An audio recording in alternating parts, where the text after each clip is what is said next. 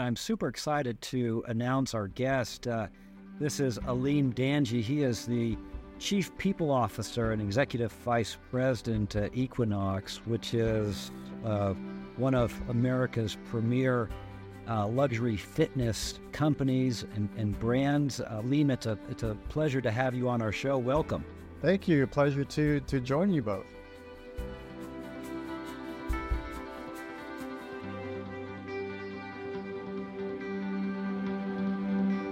Alim, let's just jump right into it. Jess and I have had an opportunity to look at your very extensive uh, and varied uh, background. You've been in the uh, people development space for 25 plus years. Uh, you're now at Equinox after holding uh, very visible, influential positions at, at Adidas and a number of financial services companies. What has led you to Equinox now after 25 years? Can you talk a little bit about your journey? Yeah, yeah. Um, I'm uh, very excited to be at Equinox. I think it's the way that I could uh, stick to a fitness regime and be committed to because I'd be pressured by all my colleagues here. Um, but actually, more than that, um, it, it is an opportunity to be part of a community that I've long admired. Um, so I was actually an Equinox member uh, way back uh, 12, 12 to 13 years ago, and I always thought that the the company was special and created a uh, a unique proposition in the market. So when when the call came up to come in and help scale the company, um, it was exciting right away. But what I didn't know about Equinox was that uh, the group, in fact, also ran uh, a hotel business, uh, Cycle, as well as Blink, which is a national um, fitness chain as well. Um, and then beyond that, the uh, aspiration to scale um, globally uh, really excited me as well. Um, and so all the you know, sort of coming together with the added um, incentive of reimagining the talent strategy for a company uh, was really hard to say no to. So, are you the chief uh, people officer for Equinox's entire portfolio, or is it specific? I, you are. I am. Uh, yeah. Can you share a little bit about, for those of us who may not be familiar with the Equinox Group, what that entails? Yeah. Um, so, you know, 32 years ago, um, Equinox was born, and the company has since scaled, really defining luxury fitness and wellness, uh, primarily within New York, and then they scaled the company um, across the U.S. and then into the U.K. and Canada. And so a very special and unique brand proposition was created, which was then um, you know, leveraged to consider how you how you can uh, rise another business. And in New York, that was in the hotel space, probably one of the toughest markets to create a luxury hotel business, uh, right before the pandemic hit. So timing was probably not um, uh, ideal, but that hotel has done phenomenally well on any kind of metric to look at, which then goes to show the power of, of the brand itself at Equinox and how it can be extended into other businesses um, and provide for what I think um, the community is looking for, the broader community around wellness and premium experiences. Um, uh, so, in addition to that, the company also acquired Soul Cycle over the years, and then created Blink um, and, and done phenomenally well as well. Over 100 clubs in Blink and over 60 studios in, in Soul Cycle. So it comes together as a, a sort of conglomerate of um, um, high performing uh, wellness brands. And you have the uh, not so small charge of overseeing the employee experience across all of these different brands. Can you speak a little bit to your your vision and how you're doing that right now? Appreciating that you've only been at Equinox for uh, seven, eight months now. Yeah, it's it's a role that I take uh, very seriously. As you mentioned, I've been in the people space for for quite some time, uh, but I do think that there is a difference between organizations that create merchandise and and you know sell through stores uh, as was the case in Adidas, um, versus professional service. And, and, and in this instance, it is really about creating luxury experiences through our talent and the culture that we have within each of our clubs. Um, and so it is truly a privilege and, and a major responsibility um, to being given that opportunity to, to lead the function. And so for me, it is really about following a principle that I've always uh, held, which is um, talent strategy and culture should always be in service of your corporate strategy. And that might not sound as profound, but it is it is not always instinctually easy to to, to get right off the bat. Um, and and often HR programs are created um, because they're looking at best practices at other organizations, or you're you're thinking about having a competitive recruitment program. Um, but I would actually say we should start first with what is our corporate strategy, and how do we make sure we've got the right culture to deliver on that strategy. And that will, I think, lead you to a, a point of differentiation and competitive advantage rather than just mimicking what is done at other organizations. And so, one of the things that I've come in, um, and I was very fortunate that uh, the leadership team um, gave me that space, was to take 90 days literally to just explore. And I started off not with my HR team, and they may have been disappointed there, but I actually went into our clubs and I traveled um, across all, all, our regions to really understand what should be the proposition out there by first understanding what it actually is today, um, connecting with members, connecting with the um, community we call our workforce community, connecting with the community to understand what they need to provide those unique experiences to our members. And so, very much a customer centric view uh, viewpoint first. And through that, um, you're able to really determine what should be the culture uh, going forward. You you, you want to leverage as much of the past that you can, and but also think about what do we need to do to scale the company going forward. So I spent 90, 90 days doing that, and then I played back uh, my observations and, and thought about where we really need to fine tune.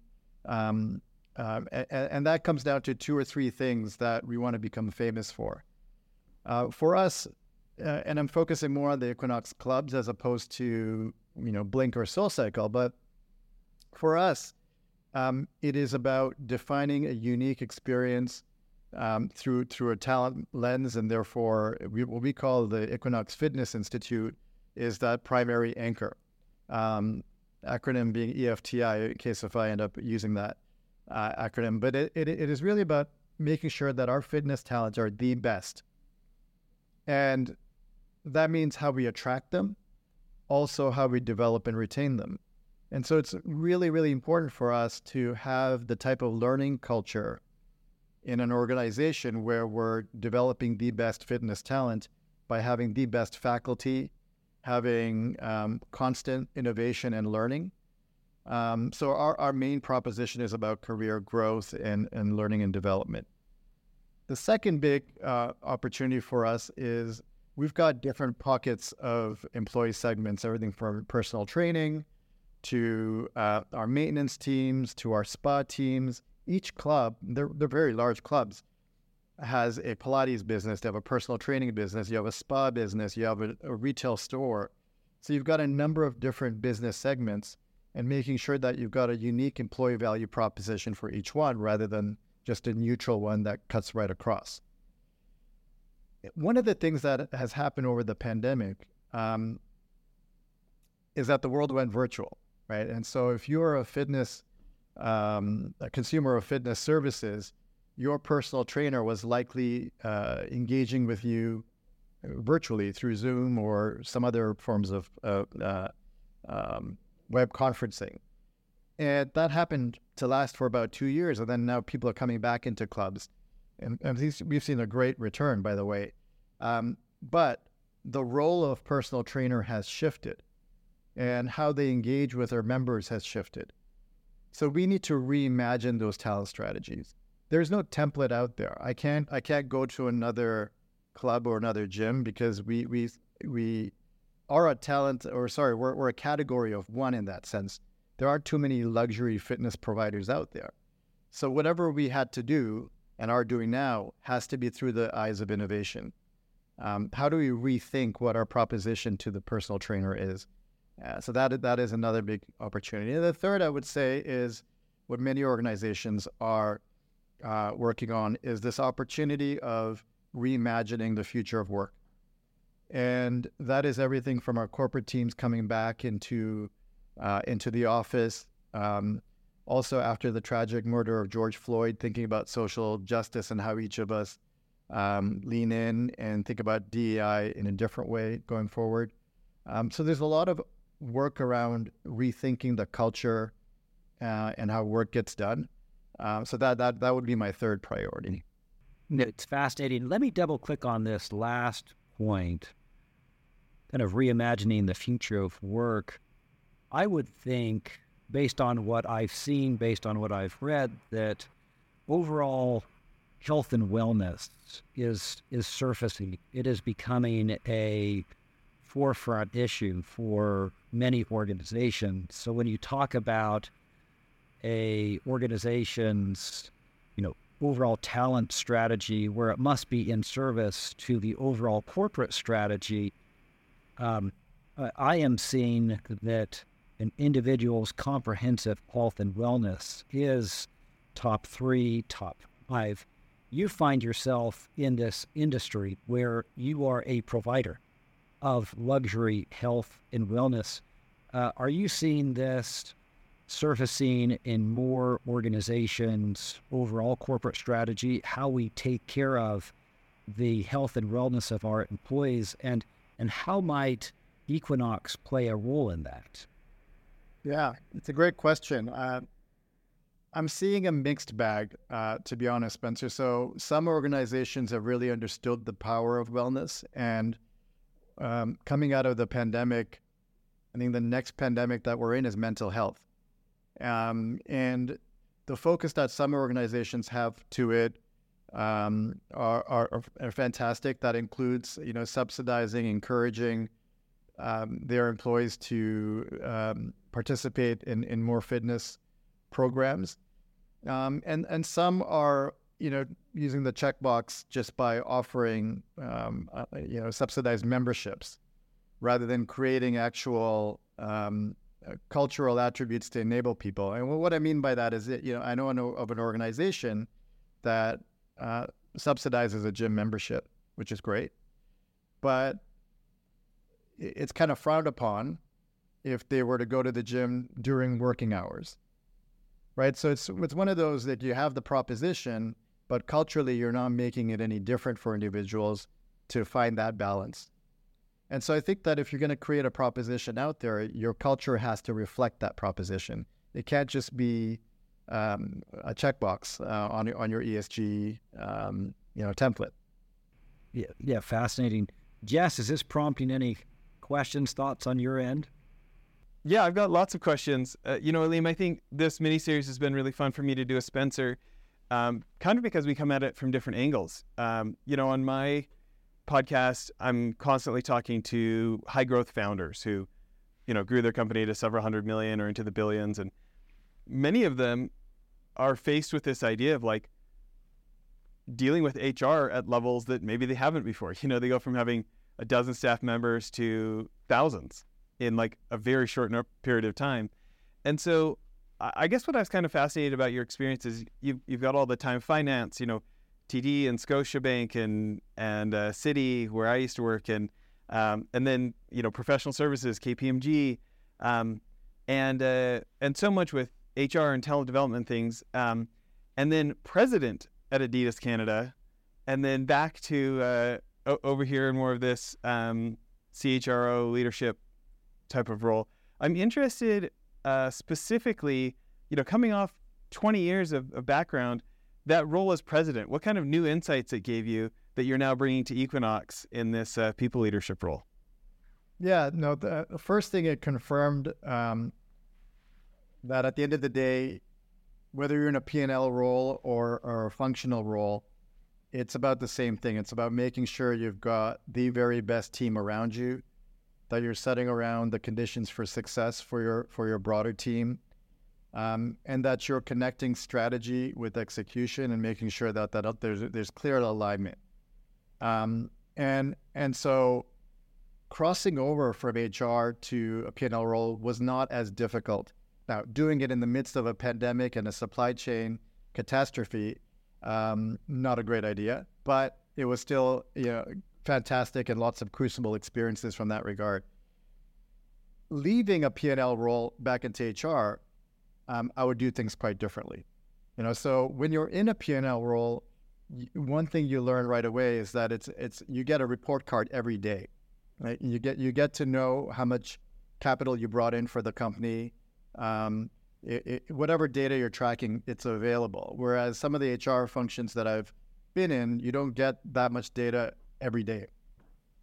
And so being grounded and pragmatic um, and thinking about those strategies that we like to think about uh, uh in, in HR or other corporate functions, how does it land? How does it enable the people manager who is um, you know leading a team that's facing off with the customer? How do we make their lives easier um, so that they have the resources and um, the, the, the systems to to accelerate their performance. Um, sometimes we get caught up in in doing everything in a best practice type of way, um, but it's not as practical as it needs to be. So performance management is a good example. You know, theoretically, we want uh, all these checkpoints. We want them to follow this thing in the system and have these conversations. Um, general managers, people managers get hit with so many different tasks on a day-to-day basis that they need to prioritize and make sure that they're they've got enough time delivering value to the customer um, and being able to deliver value to their to their to their team. So we've got to make that an easier thing for them to do. Yeah, uh, it's so much more fun to play a sport when you've got a good scoreboard, right? right. so I was looking at the stat uh, back to Adidas for a minute of like, you know, helping 1,500 staff grow revenue by like 34%. Am, am I getting those numbers right? Yeah. Can, can you talk about what that looked like of tying the strategy, tying strategy to execution? Because I think all sorts of people with a mature brand like Adidas would love to see 34% growth. Yeah, I, look, I, I think part of that is innovation um, and thinking about untapped markets opportunities. So for, for us, it was what's happening in the world. Um, and and looking at which businesses within the portfolio were underserved potentially in Canada. Um, for me, it was uh, the outdoor market, which is odd because Canada, you know, has a tremendous amount of outdoor resources, whether it's skiing or trail running, etc. But we've got an we had, I guess I should stop saying we at some point, but um, Adidas had uh, has an amazing product line called Terrex, and um, it was not introduced in any meaningful way in Canada for a number of reasons. And so we played a big bet on introducing Terrex, and we saw significant take up on on uh, on that product. The second is um, returning to Canada after being in, in Germany for some time. Um, I quickly noticed that there there was a lot more luxury um, uh, consumption in in at least in Toronto and Vancouver, and uh, Adidas has an originals line um, and, and, lots of collaborations. We have a um, product called Y3, a, a, line called Y3, which is at the higher end, uh, price end. Um, and so we took another big bet there. Um, and then the third thing we did was um, we said, well, what what matters to what are the moments that matter the most to Canadians? And you know, Canada is a very rich, diverse country, and in Toronto in particular, where 50% of the net sales for Adidas happen, um, it was about celebrating Pride. Pride was one of the largest in the world. Uh, Caribana, big Caribbean festival, one of the largest in the world. Um, there was the World Cup. There, there was there were, there were these moments that really mattered, and so we we focused on those moments and made Canada and Vancouver one of our key cities. And uh, through that, we were able to turn, um, I guess, grab market share from from competitors and, and turn that into revenue streams. So it's very very profitable. Yeah. So my follow up is, you know, Spencer and I, this has been such a fun series to get, you know, all these different kinds of chief learning officers and chief HROs. Uh, uh, I guess that's redundant. but uh, we've been able to hear these different things. And I think the ones I've been the most fascinated with are the ones who like genuinely partner with the CEO and, and are like truly driving revenue and profits for the business. So I guess my question for you being on both sides of the fence there is if you had advice for high growth CEO, as they're choosing chief people officer, CHRO, you know, that that type of role, what are some maybe non-obvious things that that you would advise a high growth CEO to be looking for, or to be, you know, maybe going just more than surface deep to go like, is this person framing the people work in terms of the business growth, or how would you advise them to navigate that uh, people selection activity? Yeah. Uh, so the first I would say is that the, there's got to be strong uh, business and financial acumen, um, and and really testing that through. The number of HR people that I've interviewed over my career, uh, for my own team or other people's teams, you know, business acumen, financial acumen is always on the CV. But then you ask them, how does your company make money? And and you sort of get this glazed look on their face. Um, I, I, think you need to understand what the levers of performance are in the organization. What is the operating model? Um, what what is the value creation process in the company? If you don't understand that, I think it's very very difficult to align people strategies that are going to have maximum impact of performance. And even when thinking about compensation and, and which which of these levers should you incentivize in which way, you need to understand how the value creation process works. That's one. The second is um, I think markers are high potential people and those that will keep up with change and innovation, someone who is uh, humble and, and, and, and always curious about learning. Um, I think that ego sometimes prevents that. But if you can check the ego and be in a position of vulnerability and always want to learn, then I think that you can add maximum impact um, because you're you're continuously improving your skill set rather than just relying on a playbook that you might have had in the past. Um, and the third, I would say, is having a sparring partner or, or, an advocate, because in many ways, the CHRO is is a consigliere and uh, uh of the CEO, and you're you're you're you've got a special relationship with the CEO, uh, different than the CFO, for example, because you're often talking about the performance and the optimization of that performance of the senior team, and sometimes that also means giving feedback to the CEO that they would otherwise not be getting. Um, and so you develop a very close, trusted advisory relationship um, that actually helps the CEO maximize their, their, their performance as a leader. Taking that to the next step, so high growth CEO, they're, having this, uh, you know, maybe the, the company is becoming multiples of its previous sizes, and they've they have, you know, found a way to go more than surface deep on the items that you've just brought up. But then they're also realizing, hey, we need to upskill the whole team, and, and we need to do this at scale. Like it's different when there's two dozen people and and this founder knows everybody's names, instead of like there's two dozen people at at all these different locations, and now we're into the hundreds or into the thousands of folks. Um, when you think about um, this concept of like hire as good as you can and then and then help them upskill themselves What's your philosophy when it comes to that type of, of learning and development that's that's um, actually competency based? It's not like yes, we took the one way download, but we're actually like we're actually proving they improved a skill rather than they sat through a training. Yeah, uh, no, it's a, it's a good point, and I think that the whole corporate university concept has evolved. Um, you know, traditionally you would have uh, a suite of products or, or, or, a suite of courses that a company has invested in, and then they just keep putting more and more people through that program. Um, I think things have changed. People learn different ways. It's more, it's more, in my opinion, about being always on, and um, a learning function. Therefore, makes sure that they're clear about what the core capabilities of the organization are, and then having a mechanism for people to self-assess where they are in meeting those core capabilities, invariably there's going to be a gap, and that gap is going to be a different one for each each person. But then that's where the the art and science comes together: is how do you curate the the sets of experiences and or knowledge or content that people can can pull from. Um, that can be LinkedIn Learning, that can be books, that can be podcasts, that could be um, uh, TikTok these days, it, it, it could be a number of different mediums where people can pull content that's relevant um, and, and, and just in time.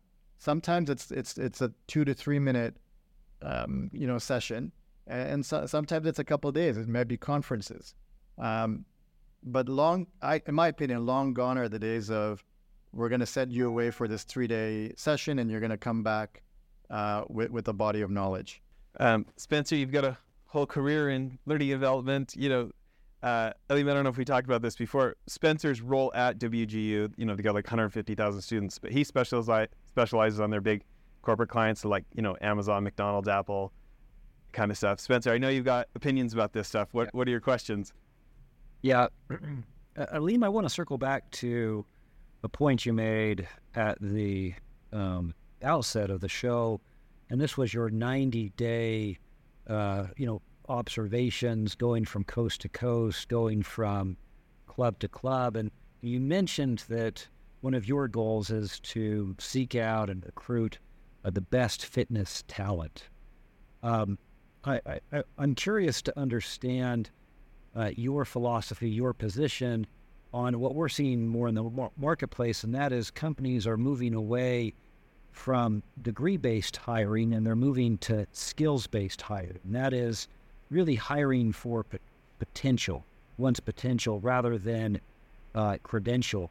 Um, I, I, suspect the health and wellness uh, space is is different than others. Um, is this something that is happening right now at Equinox? Is this something that you're looking to to advance at Equinox? Can you speak a little bit to that and your philosophy? Sure, sure. So, um, because we deliver premium services to our to our members, our our primary goal is to make sure that um, the, the personal training, for example, is superior, and so we never want to drop the the level of quality uh, in, in what we offer. Having said that, what we find is that we can't just go to the market and look for personal trainers who've been certified and, and, and learned about their craft at other gyms because we do offer something unique. And so whoever we bring in are going to go through um, cultural assimilation, but also our own EFTI body of knowledge. And in doing that, then we said, well, actually, why don't we just hire people that have a passion and that that uh, have the capabilities, the the the personal qualities and attributes that would make them a successful personal trainer, and then have them certify with us, and we'll cover that certification. And so that leads us to all kinds of new opportunities. And so one opportunity that we were very proud of is we we we partnered with um, a, a, veterans organization externally, and, and we put out a press release about this a couple months ago that we're looking to hire 5,000 personal trainers over the next two years. That's a daunting number. Um, and the, the relationship we have with the veterans is that uh, they fit a certain psychosocial profile of resistance, uh, or sorry, resilience. Um, they're they're um, interested in fitness. Um, they're uh, able to demonstrate commitment, et cetera, et cetera um, and then put them through a national certification, which we pay for.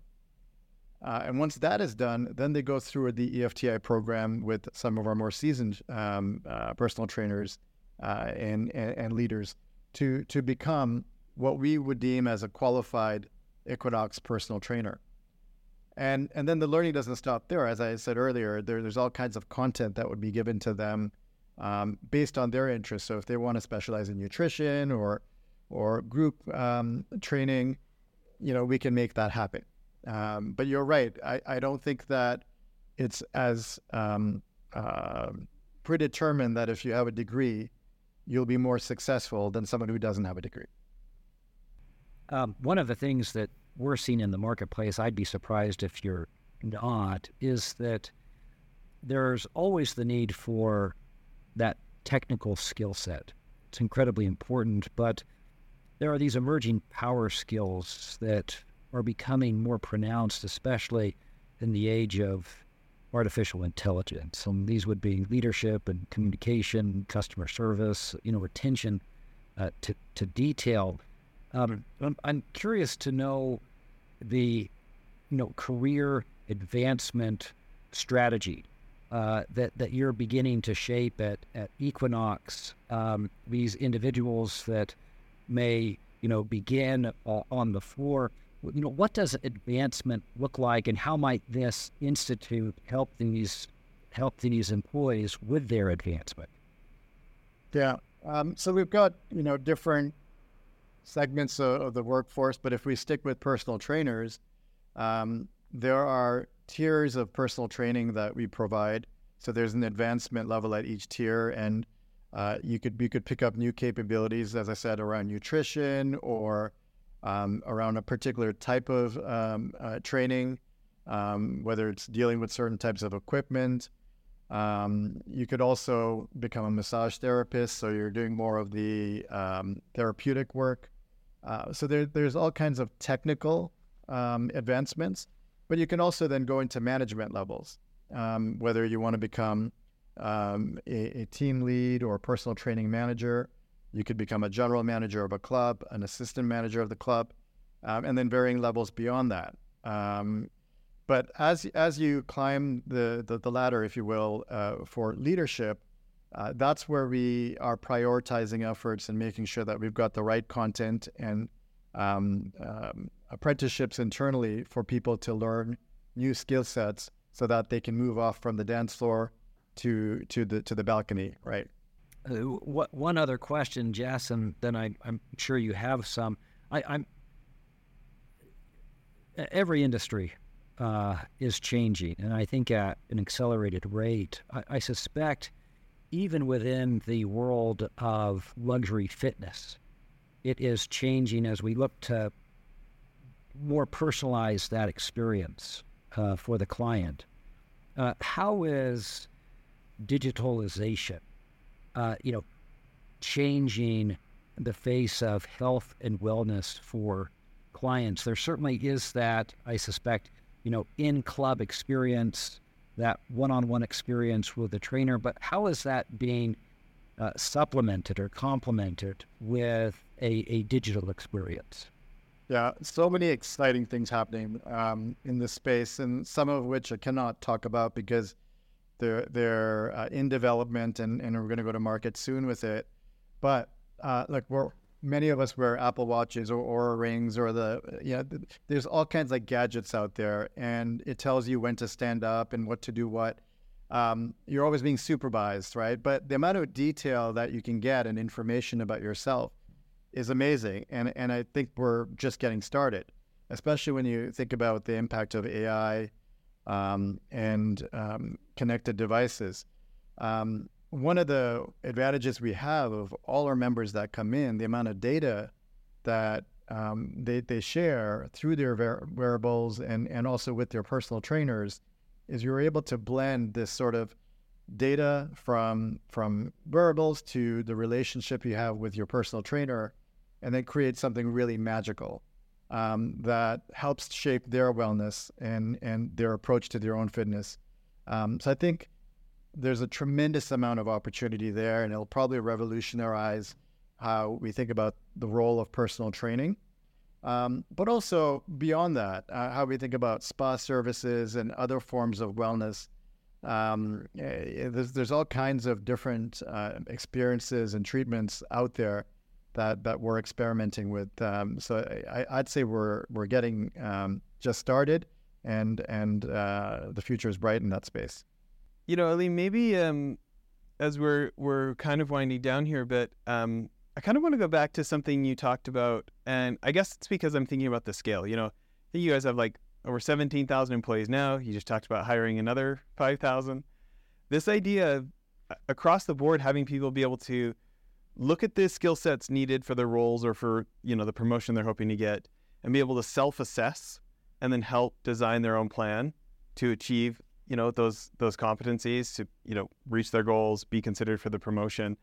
Um, i guess i just would love to hear your advice for for high growth ceos or other leaders who are looking to do this at scale. Can you get into granularly like is this a is this an online assessment they're doing? Is this with their manager? What does that look like?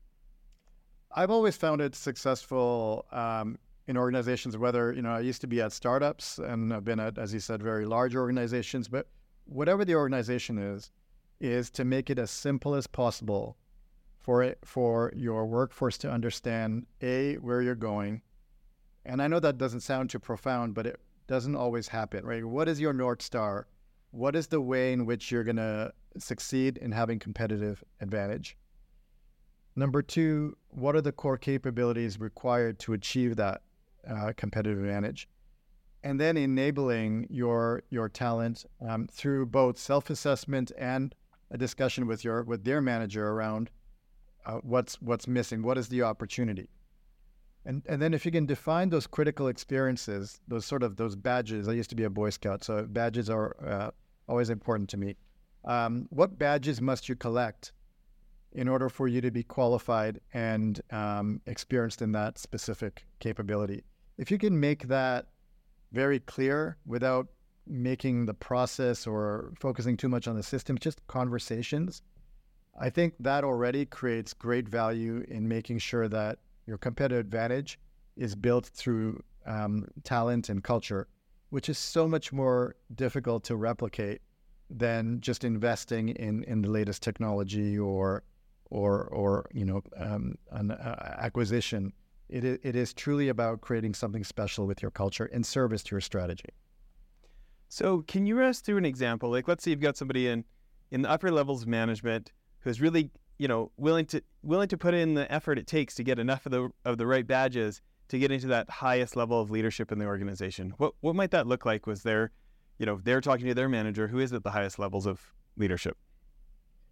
I think it's being transparent. So if I go back to my example, you know, a conversation that I had with my former CEO at, at Adidas, um, he remembered a conversation that I had around not having had P&L experience early in my career. But then I also got fortunate that I was able to get to a certain level in the organization um, where I was in a leadership role. And at that point, it's much more difficult. It's, there's more risk in, in going to a P&L role. Um, but he had confidence that that is something that I would be willing to um, lean into and and and you know having your vulnerabilities um, on the table enables you to learn more. Um, and he also sent me to to Harvard to take the MP program, which I was very fortunate for. But I think that if you're able to surround yourself with the right learning program, um, you can then be in a in a in an environment where you can learn new programs. So it's that cross-functional role. In my instance, was really really valuable. It comes down to every individual. You know, sometimes um, if you're in, if you're in the opposite, you're in a P&L role and you want to get into a corporate function. I would say that individual, you know, give them a project to run that takes them out of their comfort zone, create a bit of a blast radius so they're not going to blow up the company.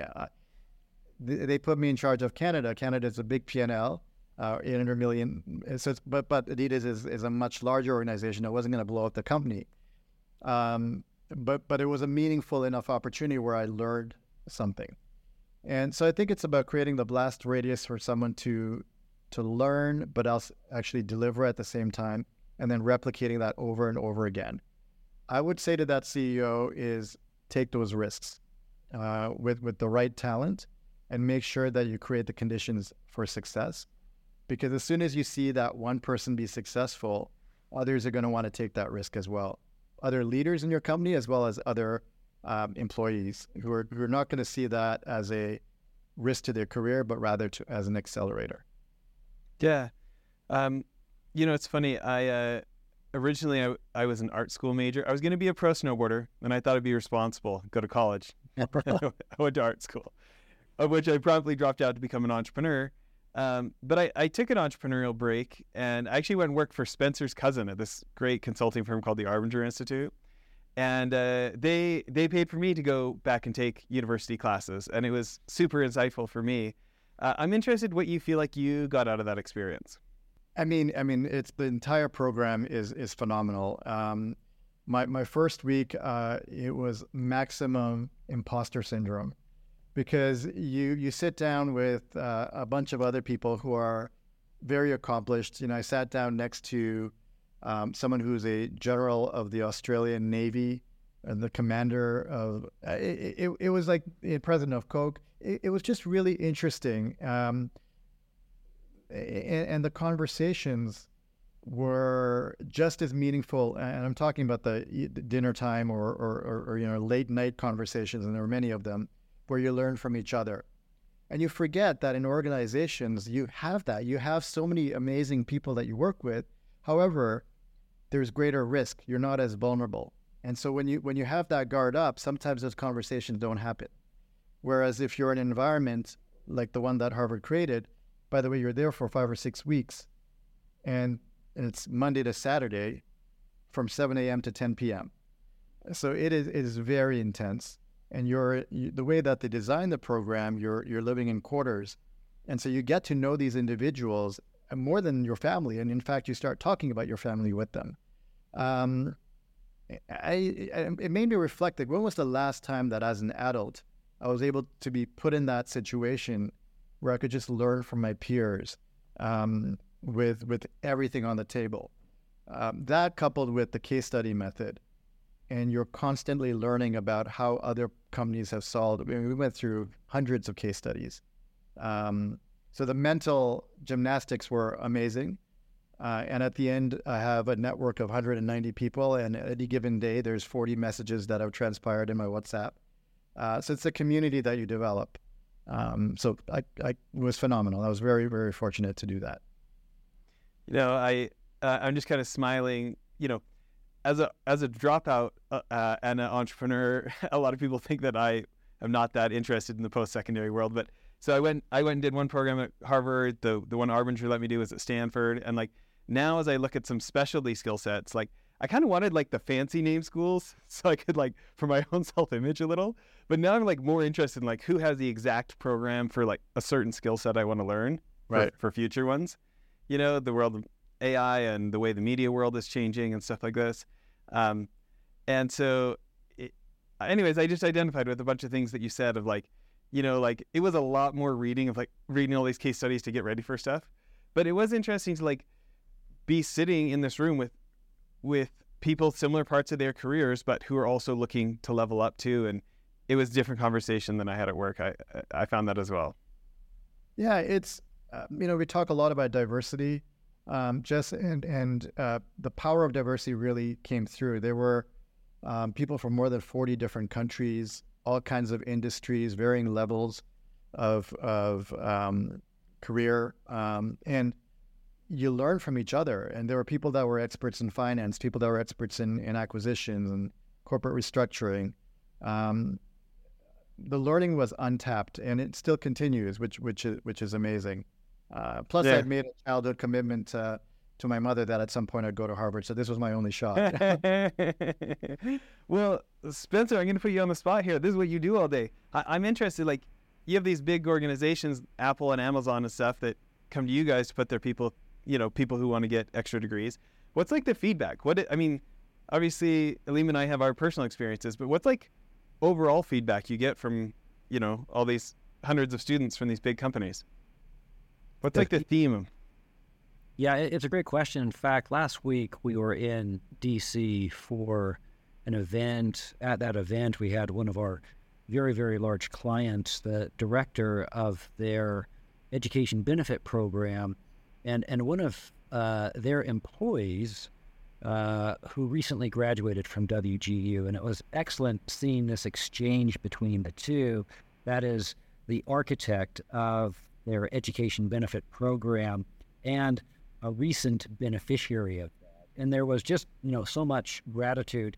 Alim, it kind of goes back to one of your earlier comments, and that is there has to be cultural buy-in for these objectives. And it has to be it has to be very deeply rooted within the organization. It just can't appear on page two or page three of the, you know, six page corporate strategy you really have to put your money where your mouth is. And it's really um, invigorating to see these companies that actually uh, do that. Um, and so just amplify that, you know, thousands of learners over uh, just across the country at, at some of our, our, our, our client partners. Uh, Alim, I know we're getting close on time, but I, you know, you've inspired me with your um, this executive education experience that you had at uh, Harvard, uh, maybe just a kind of a lightning round question. What are you reading right now, or who are you watching that is really inspiring you? Do you have like a go to source or person uh, right now at your at your time at Equinox, outside of Equinox, that that is really giving you inspiration for where you want to go next? It's a good question. I've got a six-year-old and an eight-year-old, um, and I read a lot of um, Dr. Seuss. And uh, so I, I, will try not to quote Dr. Seuss, but um, there is a lot that ad- adults can learn from Dr. Seuss. Um, right now, I'm reading a lot about the psychology and anthropology of teams, and the re- the reason why um, is intellectually, you know, we're all coming back from this world where we were we were working in our apartments or houses, and we're coming back, and the teams have changed, and we haven't mourned what was lost.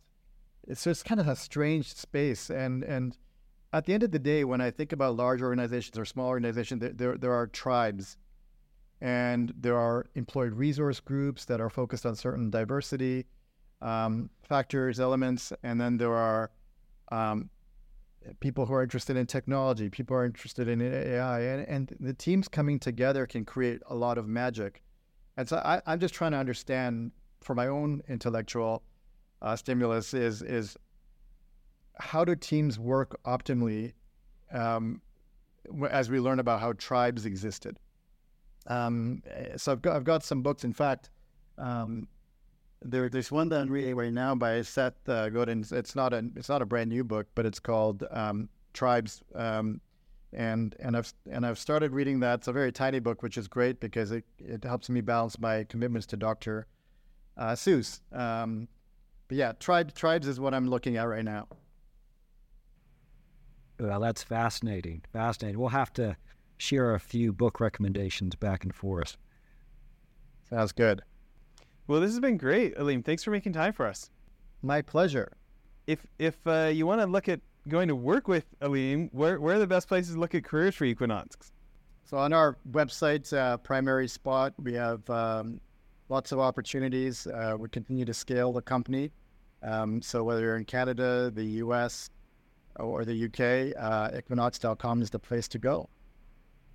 Great. And then what about uh, if they want to learn more about you? Is LinkedIn a good place, or where are you online? LinkedIn's probably the best place. If you can find me on TikTok, then uh, that's going to be embarrassing. Um, but LinkedIn's probably the best place to go. That's great. Well, thanks again for doing this, and thanks everybody for listening.